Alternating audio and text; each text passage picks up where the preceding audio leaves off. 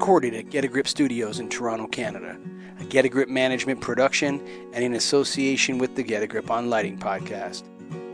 Financially supported by the good folks at the National Association of Innovative Lighting Distributors, this is Restoring Darkness podcast. This episode of Restoring Darkness is brought to you by Evluma. If you're serious about contributing to the reduction of light pollution, go to evluma.com, hover over products, and click on dark sky friendly lighting. Both the OmniMax and AreaMax lights are International Dark Sky Association certified. The warmer color temperatures of the OmniMax reduce the more easily scattered blue wavelengths, which contribute to glare and sky glow.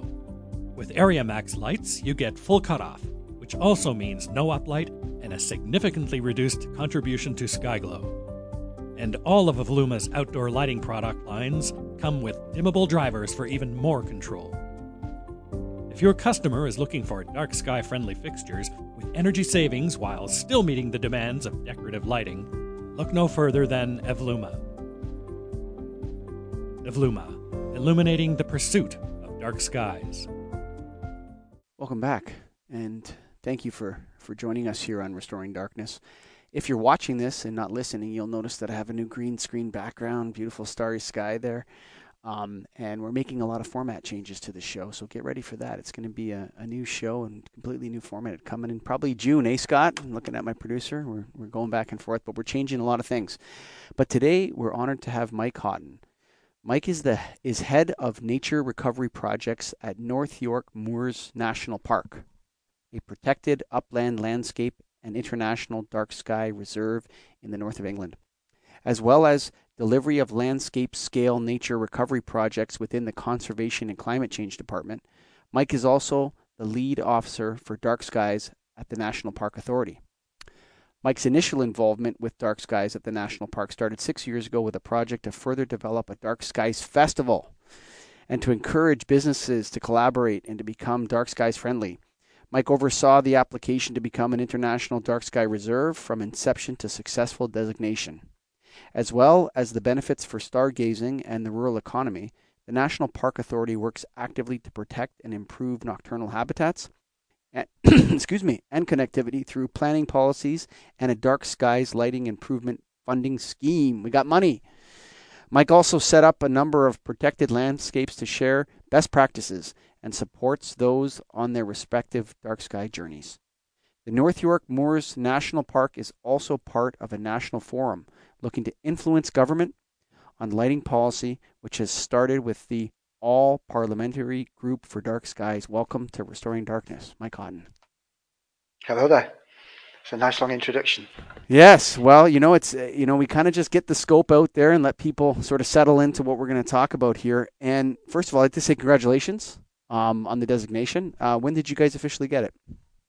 So we've had it just over two years. Um, mm. So December just gone, we've we had it two years. Um, I'd say really uh, the, the the work started probably a good six years, if not more, um, before then. So it was quite a long journey um, from from having an idea that we might want to become a dark sky reserve to actually going through, you know, the whole application process, all of the background that's needed to uh, to show that we are um, you know, a dark enough area to be an international dark sky reserve. Uh, and I have to say that the coverage we've had uh, because of that has been incredible.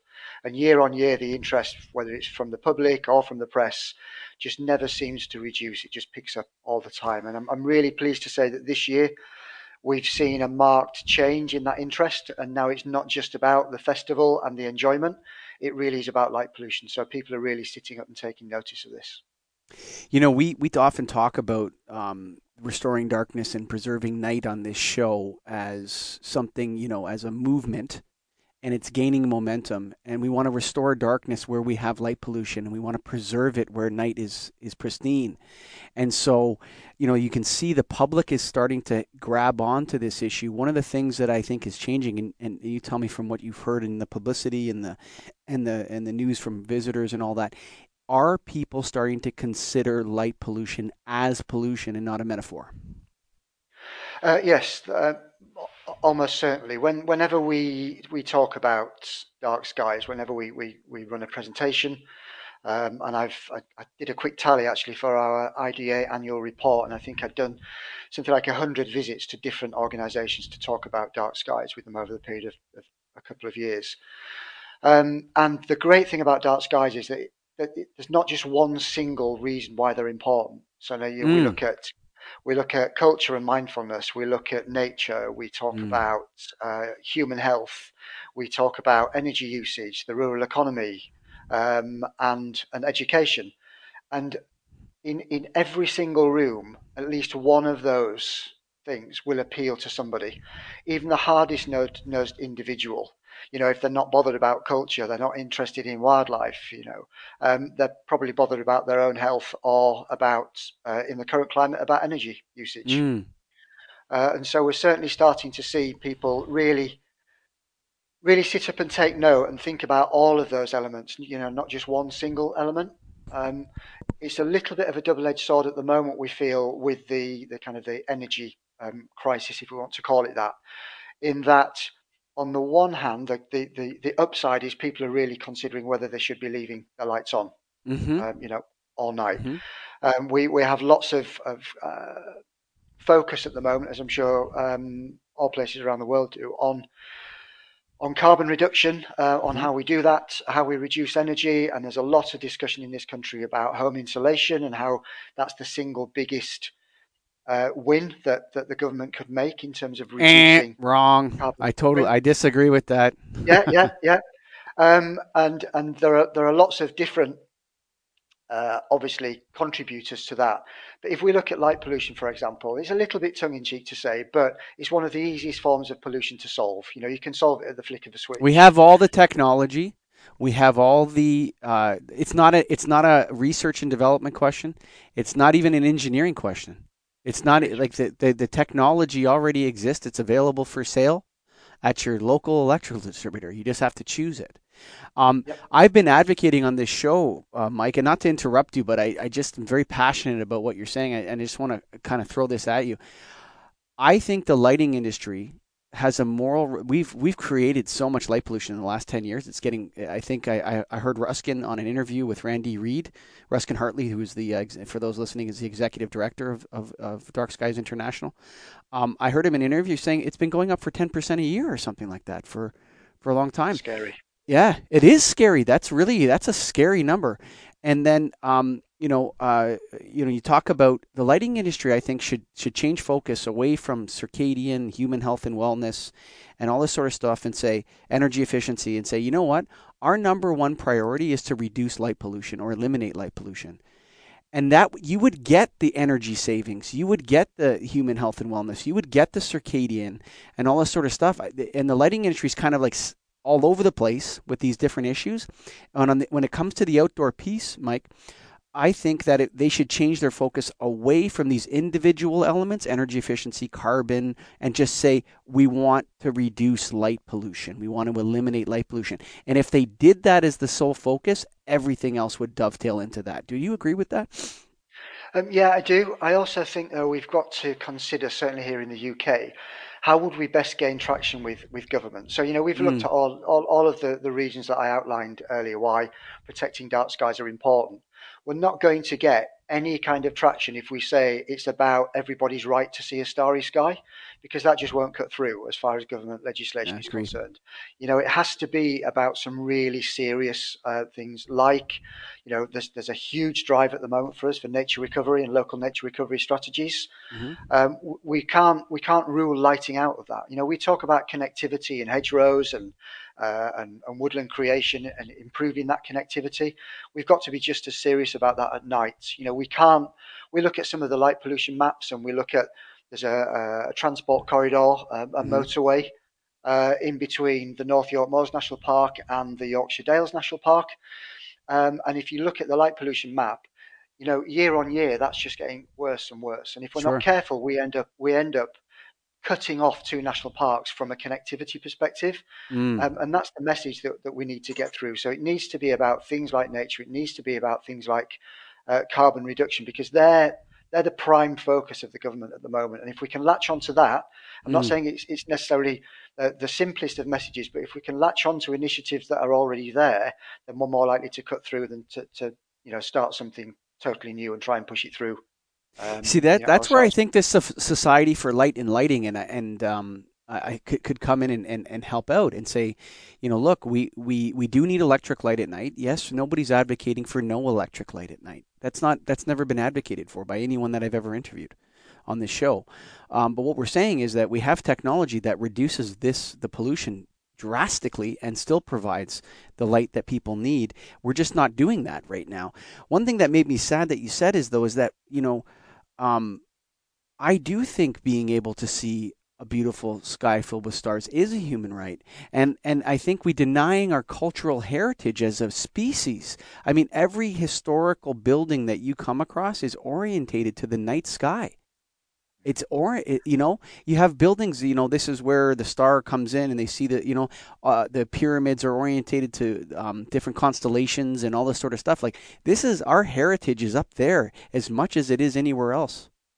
Oh yeah, don't get me wrong. You know, I'm not saying it's not important. Yeah, I've been lucky enough, as I'm sure you have, to sit through some some amazing, inspiring um, talks by indigenous populations from around the world, and, and you know, Beautiful example. to, to night yeah. skies are, are, absolutely fundamental to their culture. Mm. You know, mm. and the passing on uh, uh, of stories, and you know, perhaps in, in the West, in certain areas, we've kind of lost that that that link, um, and so it's maybe not quite as high up the agenda list. But mm. I, I, I, fully agree with you. I think it, it is a fundamental right. We just have to be savvy about how best to get that traction. And ultimately, um, I'm I'm in favour of however we protect dark skies. we, however we can cut through quickest and most effectively um, is the is the route that we need to take. Economics, you, you mentioned um, lots of publicity, lots of interest. Has that paid off at the cash till? Like, have you guys seen an increase in park attendance or and fees, and is it paying for itself in some way?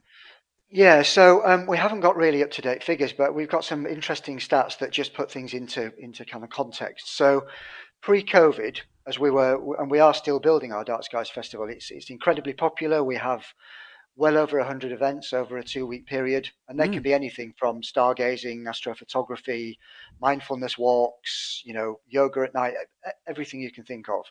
Really designed to get people outside um, at night. And interestingly, just sidetracking slightly, thinking about a cultural aspect mm. in a slightly non-obvious way, we have lots of, of uh, folklore in the national park around, um, you know, ghosts and ghoulies, uh, you sure. know, out at night, and and fundamentally, these things uh, were were basically created to dis- discourage people from being from being out at night. Mm.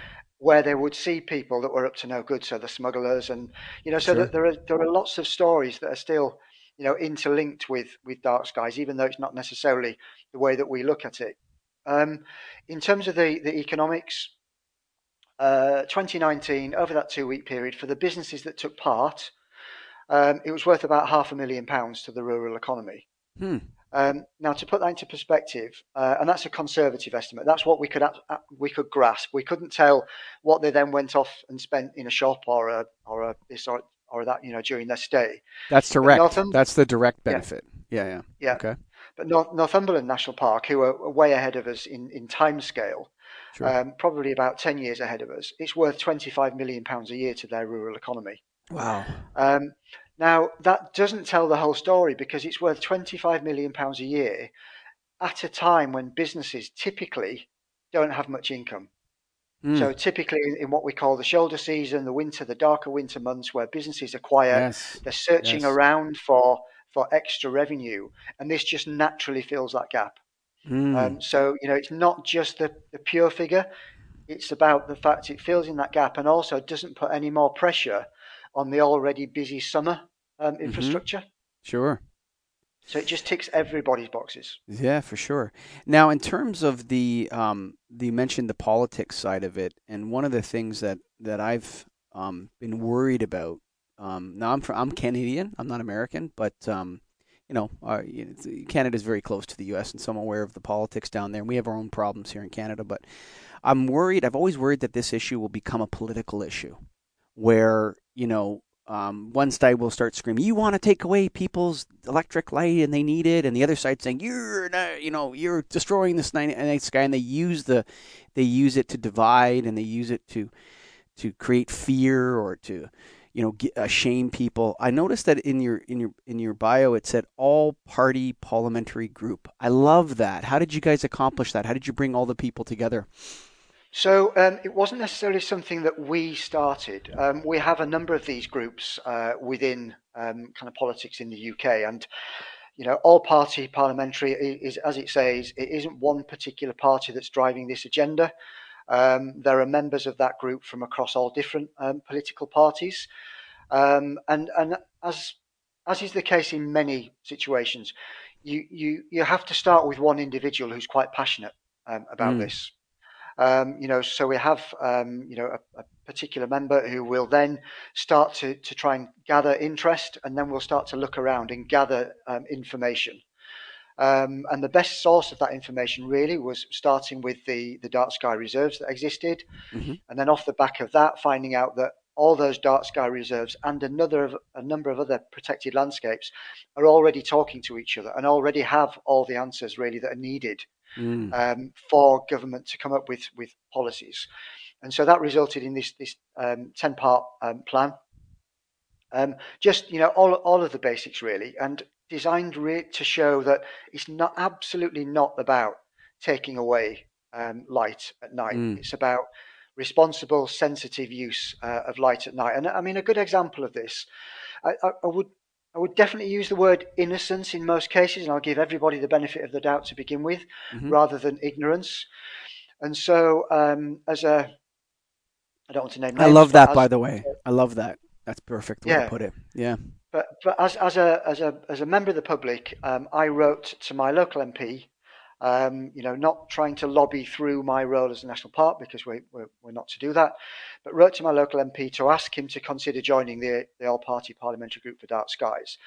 And I got a stock response, and the stock response was um, that if, if the local MP joined every APPG that everybody wanted them to join, they'd hardly have any time left to do anything else. So, you know, I, I can accept that. And you, I guess you have to understand that they probably need to look at these invites and see which are the ones they can they feel they can make most uh, kind of impact, you know, and bring the most benefit to.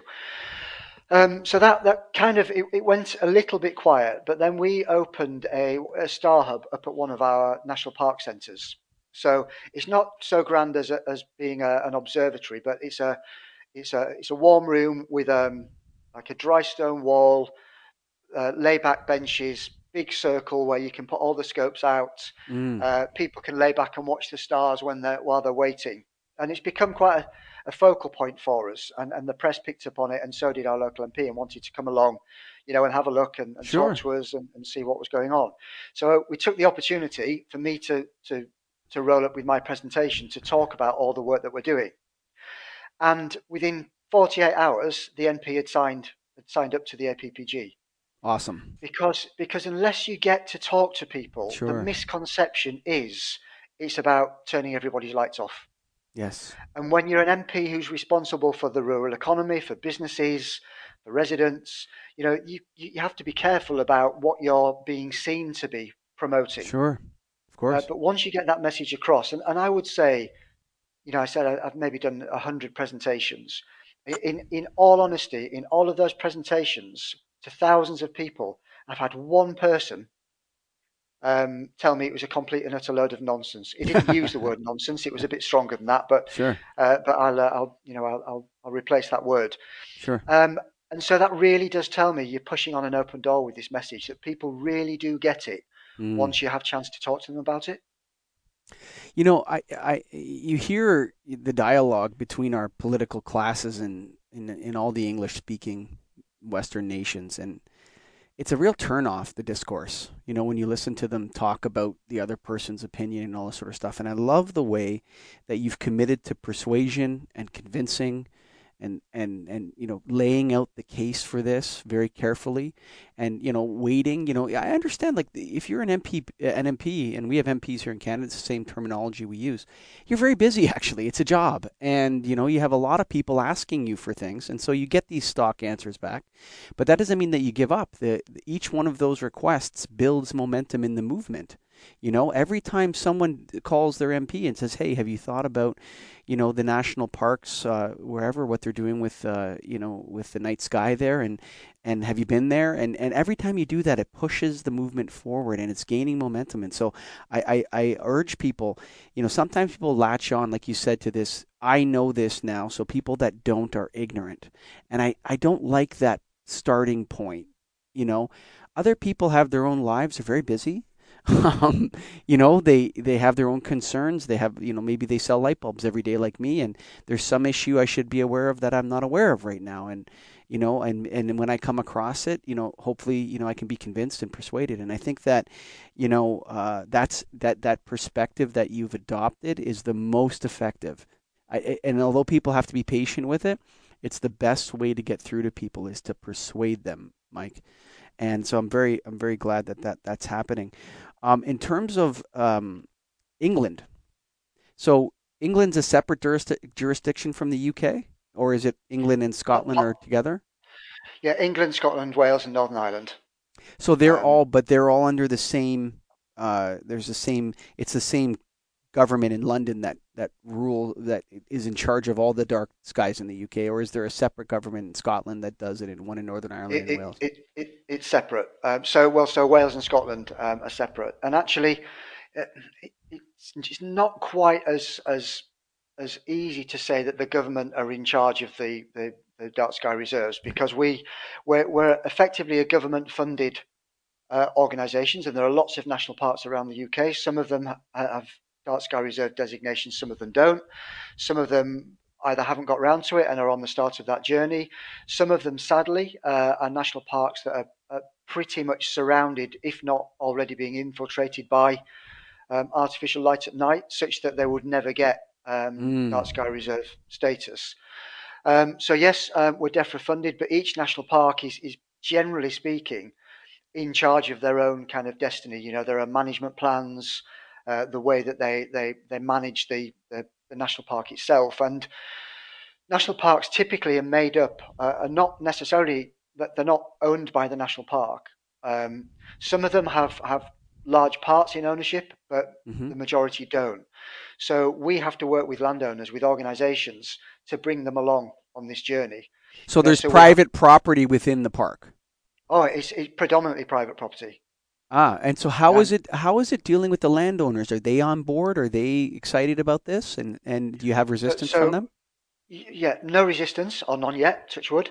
Um, mm. What we what we have is, or what we had to do, is quite a lot of consultation um, up front. Mm. Um, so the difference between a dark sky reserve and a dark sky park, typically a dark sky park is under single ownership, land mm-hmm. ownership, mm-hmm. sure. and a dark sky reserve is, is under multiple um, uh, ownership. So we've we've had to engage with, consult with um, Forestry Commission, National Trust, Wildlife Trusts, uh, Ministry of Defence, as well as other private landowners, hmm. and really get this message across that it's wow. not about you know uh, plunging people into darkness.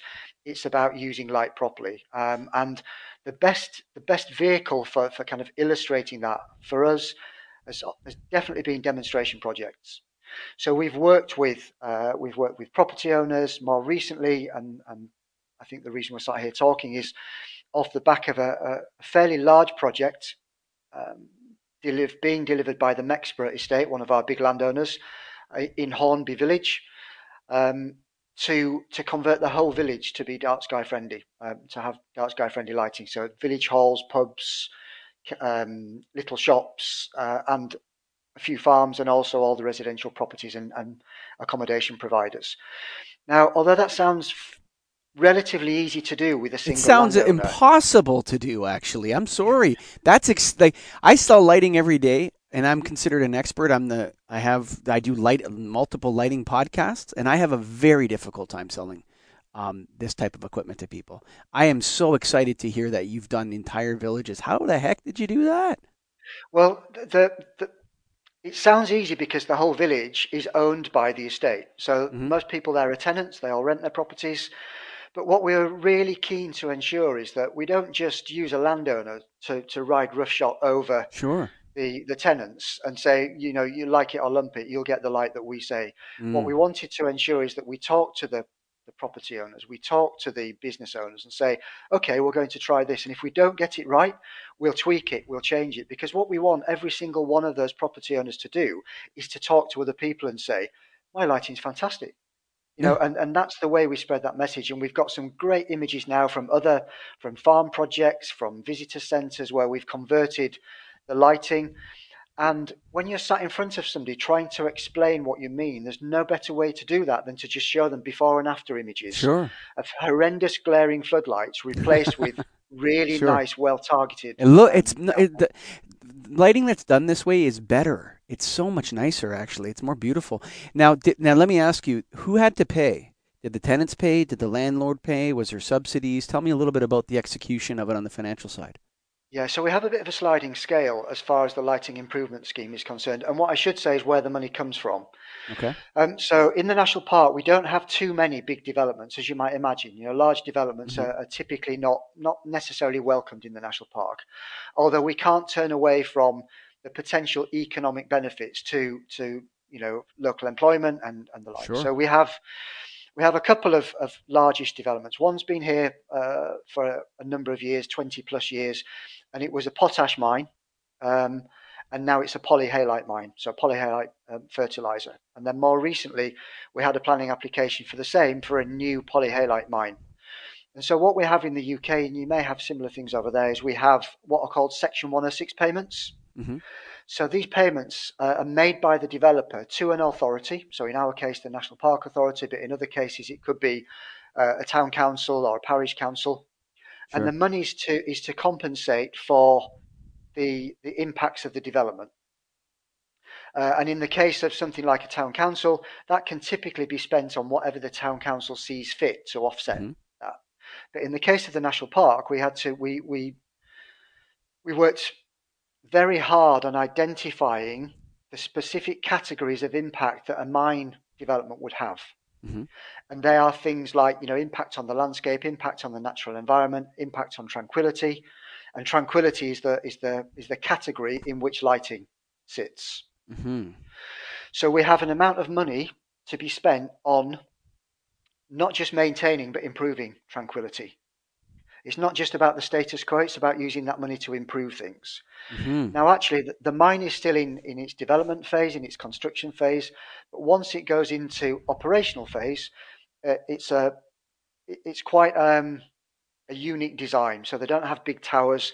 All the winding is horizontal underground, so there's there's limited landscape impact, and their lighting will have to be best of the best. You know, they'll have to make sure, and we will make sure that that lighting is absolutely best in class because we can't have payments being made elsewhere mm-hmm. to compensate for an organisation that doesn't get it or a business that doesn't get it right. Sure.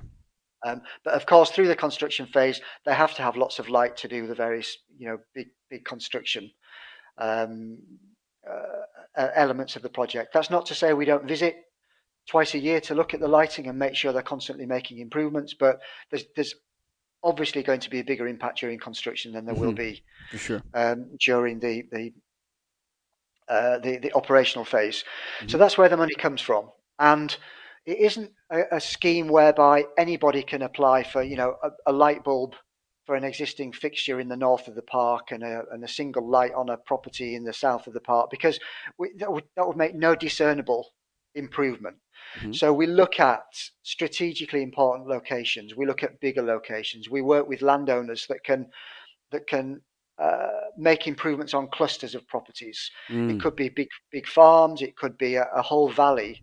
You know, working with the National Trust, there's a valley at Bransdale, and they have a lot of tenant farmers there. And we've got a rolling program now, farm by farm, of improving their lighting. Hmm. And similarly at Hawnby, we looked at that in its entirety and said, can we come up with a program that will allow us to, to change um, all of those lights? Now, in some cases, it could be a single pub. It could be a large pub on the ridge of a valley, intrinsically dark area, and we really want to improve that lighting. So we'd be prepared to pay up to 100% of installation Wow. and and equipment uh, and fixtures, sorry, to to make changes. In other cases, with a landowner, for instance, we come to an agreement where you know they may pay the install, we may pay the um, uh, the fixture costs, or, or you know somewhere in between on that on that sliding scale. If it's a property on the edge of a, a large village, or we've got one town that's partly in the national park, well, clearly that's not going to make a huge difference if we change a few buildings on the edge of a town. hmm Um, so that might be at the lower end of the scale in terms of our, financial contribution. Um, but we have flexibility um, to do whatever is needed um, to, to make changes where those changes are going to make the biggest difference. So you've rank ordered them. So you got your lowest fruit at the top, and you got you got a scale going down. You have financial incentives. In some cases, up to 100% of the of the project cost, and depending on its importance, I guess, to the park. Is that how it's ranked? If yeah. Absolutely. Yep. And then who do you have that's executing for you? Do you have recommended specifiers that are trained in this kind of lighting? Like who's actually going there and making the specification for these folks? So what we've been quite careful to do is we could have gone out and we could have worked with single businesses and gone out to tender because from a procurement regulations perspective we'd have to go out to tender if we were recommending a specific organization either from from a lighting fixtures perspective or from an install perspective Sure. but we didn't want to do that You can't We- be we want- endorsing a manufacturer or a business. Yeah, I no, understand. uh, we don't. uh, We, we don't want to do that. But what we want to do is bring as many businesses along with us as we possibly can. Mm, Um, and the biggest difference that I've found um, is, first of all, talking to the local installers. So I may start talking to. Um, so we've got, uh, you know, maybe a riding stable, sure. and they've got a lot of light. You know, there's a lot of value in race horses, and there's Mm-hmm. Sure. security concerns, and you know, we can put security to one side for a minute because, you know, we we we we obviously will have different views on you know light isn't isn't lots of light doesn't improve security uh, but anyway i'll leave that to one side um, but before even going down the path of of making any changes we'll talk to the installer that does typically does all their work for them mm-hmm. and get that installer on board so that they understand why we're doing what we're doing Mhm. um, because they'll that one installer will then go to 10 times as many jobs as i can ever get to Yeah, of course. and they'll start to push out that message. hmm And it's not just the installer. So the installer could be quite a large business. It could maybe have 10, 20 employees all going out installing. It could be a man in a van that's just, you know, one chap who it's, it's his, he's a sole trader uh, and that's what he does. You know, he does electrical installation. But we've also got local suppliers. Um, some of them are larger suppliers who are part of a national ch- chain, but but in Mhm. charge of, of what they stock locally. Mhm. Um, or we've got you know we've got a local uh, business electrical um, retailer. So they'll they'll install Mhm. fridges and install TVs, and Sure. they've got they sell lights as well. Uh, and those two businesses are totally on board now. So what we're what we the agreement we've got, which is amazing, is one of them is going to take out all of their current display for of outside lights because they're not dark sky friendly, hmm and they're going to replace it with a display of dark sky friendly lights with a backdrop that is a starry sky Amen. and the national and the national park logo on top of the backdrop hmm and and a stack of leaflets on the counter explaining I love that. protecting dark skies. And so it, it, we could have gone one route and just be, you know, single supplier, single installer, but we'd we'd miss out on the the ability to spread that message. You, d- you're you're you're further and much excluding the entrepreneurship, which is the best part, right? You Yeah. get you build the you build the the movement, and I love the fact that the business is paying for their own showroom, and and and and now people can come to the business and be educated about this. You guys can't replicate that, no matter how many people you hire. More people are going to be going into a lighting business. This is why I, I, I often advocate that we need the lighting industry to really embrace the issue and and I and I try to tell this is not about selling less lights. It's about selling more lights, uh, more expensive lights, better lights. This is you know we need to turn this issue into a Gucci suit, Mike. Where, where lighting companies are like, come on, you got to go dark skies. Everyone's going darkness restoration now, night preservation. What's wrong with you? You know what I'm saying? It, like that's that's that's so wonderful to hear. That's one of the greatest developments I've heard since I started this show. To be honest with you, Mike, that there's a business in the UK that has set up has removed their display of outdoor lighting and put in uh, a display of, of fixtures that are going to preserve night in the park. I love it. Absolutely love it, Mike. Yeah, and, and, it has to happen on many levels. You know, what we want is we want local people to be able to buy locally because that benefits mm, the local economy. Yes. But not everybody does that. Um, so we've got another um, chap who's who's set up an online um, site um, selling only dark sky friendly lighting. Oh, it's so and amazing. He's, he's been involved in the uh, the kind of the national group of protected landscapes who get together once or twice a year to talk about all of these issues. Um, and, and he set up this this online site. So whether you want to buy online, if that's your preference, mm. or whether you want to go down to the local retailer, both both bases are covered. This is the most exciting story I've heard, Scott. Since we the most practical application of all of this. I've spoken, spoken to researchers and designers and all sorts of groups of people, but I love this. Measurement. How are you guys measuring the results? Like, you know, how do you know what you're doing is effective? So there are, in theory, there's a scientific way and there's a non-scientific way. Um, you'd think that the scientific way would be the best, but actually, um, probably the best way is to just look and see the difference between before and after. Mm. Um, now we, we, we do take readings. We have uh, we have a, a, a group of volunteers who've got the little SQM uh, meters, uh, and we've got uh, over a dozen of those. they'll, they'll take meter readings um, throughout the year, typically in the darker months, obviously. Um, mm-hmm. and we'll we'll we're building up. I mean, we're only into our just into our third year, so we're building up a um, a record of, of those readings. We've also got access to the uh, light pollution um, map, but what we've got to realise is that you can't just look year on year and say, well, it got worse this year, so therefore light pollution is, is much worse because there are so many other factors. Mm-hmm. Atmospheric conditions play a huge part. We sure. could have had a particularly wet winter, lots of moisture in the air. Mm. You know mm. that that can impact uh, the readings. We could also just just miss those darkest nights. You know, the volunteers weren't available on those nights, so they couldn't get out or they weren't out late enough. Mm. So what we're doing is we're adding to that with some fixed meter locations. Mm-hmm. So we've got five at the moment, and we're looking to add another 3 mm-hmm. So we'll have eight permanent meters um, dotted around the national park, which are monitoring the skies every single night of every single day. Hmm. And that will allow us to build up a lot of data. But then what we've got to do is we've got to interpret that data.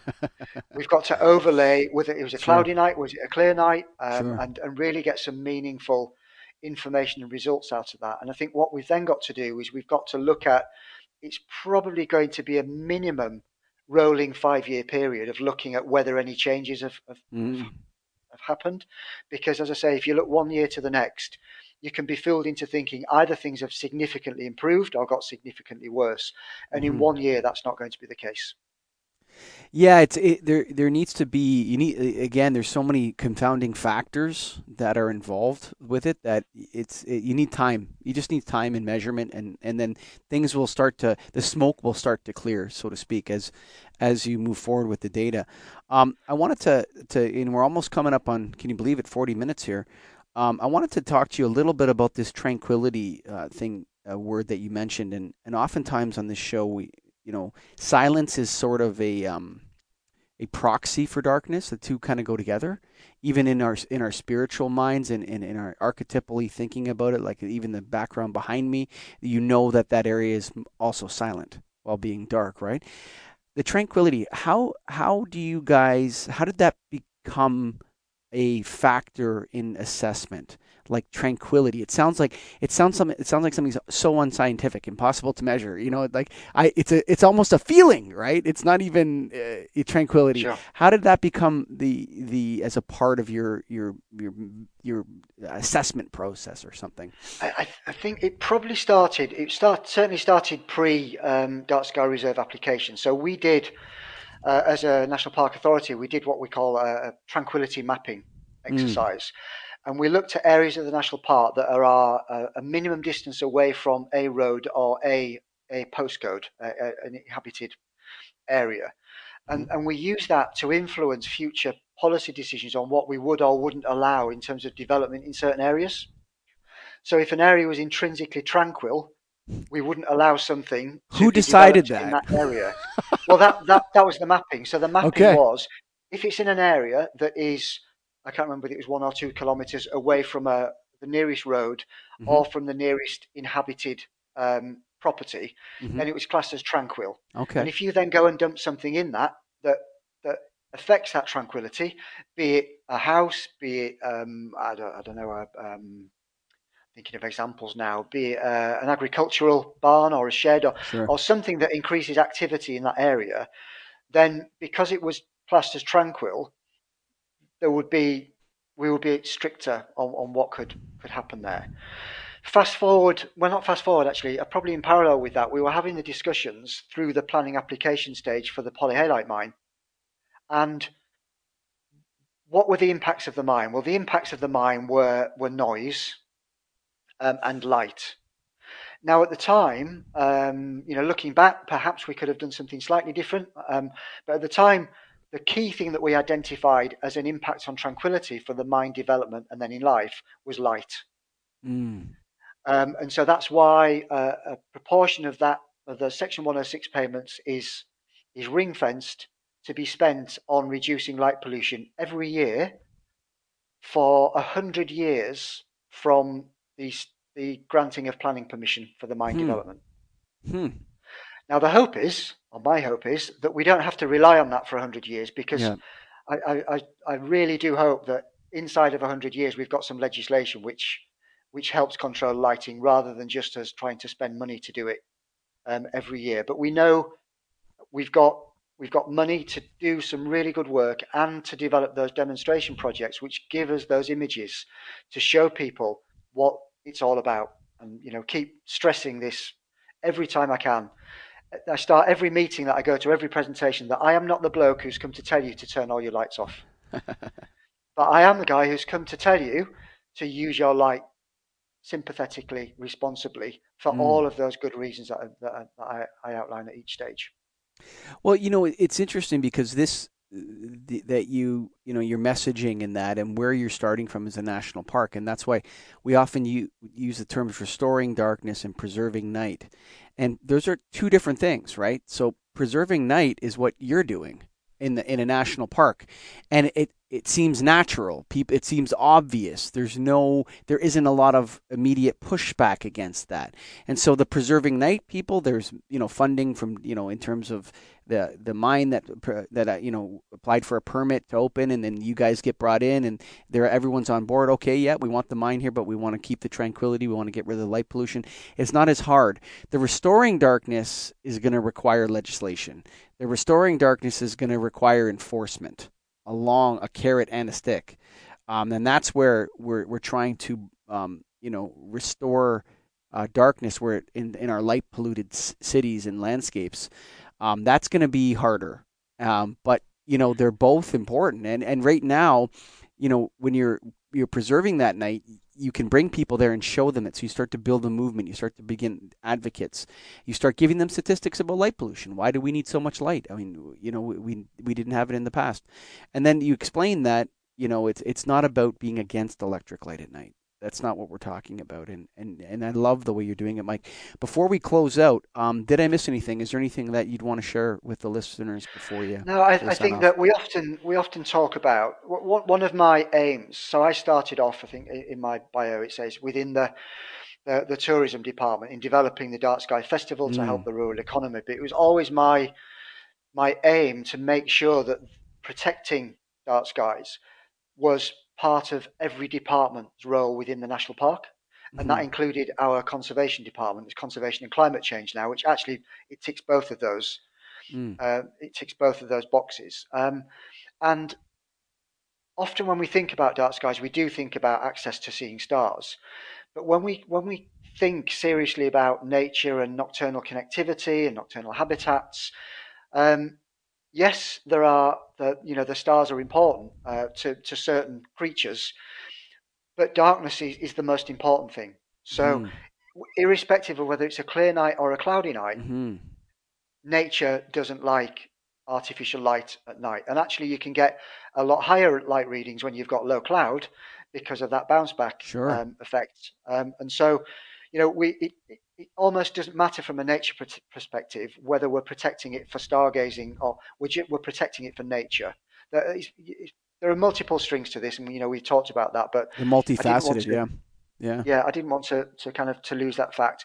In terms of legislation, we have got some legislation in the UK, but it's very, very rarely enforced. So mm. we used to have the Environmental Health Act. It's now called the Cleaner Neighbourhoods Act. And within that, there's the there's the ability of a local authority to enforce um, removal of nuisance lighting. Um, That's more about light trespass, though, than light pollution, is it not? Yeah, yeah, it is. Um, typically, I won't say they always go hand in hand, but typically, if you've got a horrible floodlight that's mounted at 45 degrees, half of it onto your net, third of it onto your neighbour's property, a third of it into the sky, and a third sure. of it onto where they actually actually want it. The the issue with that is that um, the, the the knowledge, the training, the information available, um, and also the manpower available is is is such that that is very very rarely enforced. In fact, what we tend to get is we get people complain to their local council, who are the only people that can that can take enforcement action, and the local council says, "Oh, contact the national park; they know all about dark skies." Yeah. And the only teeth we've got is planning. The, the you know the sure. only authority we've got is in planning, which is new mm. developments, not sure. retro retrospectively on the, the, existing development. The the problem with the you know in Canada you have your local and um, bylaw enforcers would be in charge of light trespass. They have no measurement tools, no training, right? They have one person that wants a light, the other person doesn't want the light. They're almost mitigating. They're almost like mitigating a dispute, you know. Whereas if you leave your garbage outside in the summer, that's against bylaw number whatever, right? You can't. You have to store your garbage inside of a bin with a locked thing on it, right? So the the the, the problem with enforcement is also technical right? That you know we need to give the tools to the inspectors to be able to enforce it. They don't know what to do. They're they're they're more like ah, you know, it's tough for them to decide. But you know what? At the end of the day, there was that famous quote from the U.S. Supreme Court Justice when he was asked, "How do you know the difference between art and pornography?" He goes, "You know, I can't technically describe it, but I know it when I see it." right? And I think I think light trespass is kind of like that as well, and light pollution is like that. You, you know, yeah, maybe we don't know how to measure it perfectly, but every you know people on that are at this point in this movement where you and I are, we know light pollution when we see it right away. And, and that's why I said to you previously, you know, how do you measure it? Well, yeah. it's difficult to measure it, but you, you absolutely know a good example and a bad example. Yeah, for sure. Yep. I, I couldn't um, agree I think, more. I often wrap up with saying that we we haven't yet had our plastics moment. Yes. By that I mean that David Attenborough, that that you know that yeah. whatever it is on, on TV that that really gets everybody, I should say, switched on, switched off um, to to the particular um, uh, issue, but I think it's growing. And you said earlier on, momentum is growing. Yep. You know, we have. There's probably not a few weeks go by where there's not another article talking about the impacts of artificial um, light at night. We've got, you know, we've got long-standing organisations like the Royal Horticultural Society, mm. and for years they've been encouraging people to, you know, to um, aesthetically light certain areas, maybe gardens or parks, etc. And now mm. they've got an area on their website which talks about if you want wildlife to thrive in those areas, you might want to think twice sure. about that. And when we see big organisations like that, you know, really starting to wake up to these things, um, then we, we know we're starting. You know, we're starting to get there, and we just we just need more of that.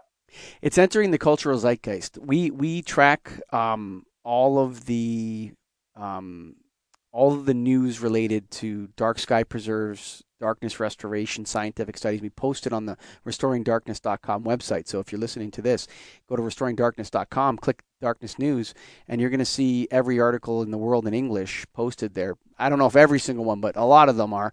And then also on our LinkedIn. And it just, it, we've started that gosh, two years ago, Mike, and it's just more and more and more in the news every single week. We get, you know, we were thinking of starting a special newsletter just on this type of news because it's the it's so voluminous now. It used to be a little tiny section in our, in our lighting industry news brief, and now every week there's 10, 15 stories in that section from all over the English speaking world. So you're absolutely right. You can feel the zeitgeist. The, the movement is changing into is moving into the cultural zeitgeist and starting to be absorbed. We haven't hit our plastics moments like like like you said, but it's coming soon. Greta Thunberg and all you climate changers, the, the, darkness restoration dark skies people are coming and we are going to uh, be the number because the, the thing i like about this movement mike is it's solvable it's not hopeless just, there's no there, uh, uh, it's not hopeless about it, right? Uh, absolutely. You know, you think about the, you know, you can be, you can be paralyzed into inaction with certain types of pollution. Sure. You know, how do you solve microplastics in the oceans and the rivers, particulates in the air? You know, massive amounts of money will have to be spent to solve those problems. Whereas, generally speaking, controlling light saves money. Yep. Payback. Yep. Um, and so yeah, and Yo, that's a thing... great point. What environmental issue do you know that you could put money at that will give you a five or ten year payback in energy savings? Like yeah. there, it's it's this is a no brainer for all, and also all the climate changers out there. If you guys like, this is the best way to do mitigation. I mean, it, it will work. It will reduce the energy consumption drastically if we if we do this correctly, especially if we're able to involve some of those um, uh, uh, you know, advanced lighting controls, Mike, where you know where we can then dim and warm and, and adjust lighting and give maybe the people in the neighborhood the ability to control it if they want it and if it's off if they don't want it. You know, I mean, there's really powerful tools available. We get moving. We're coming up on 50 minutes here.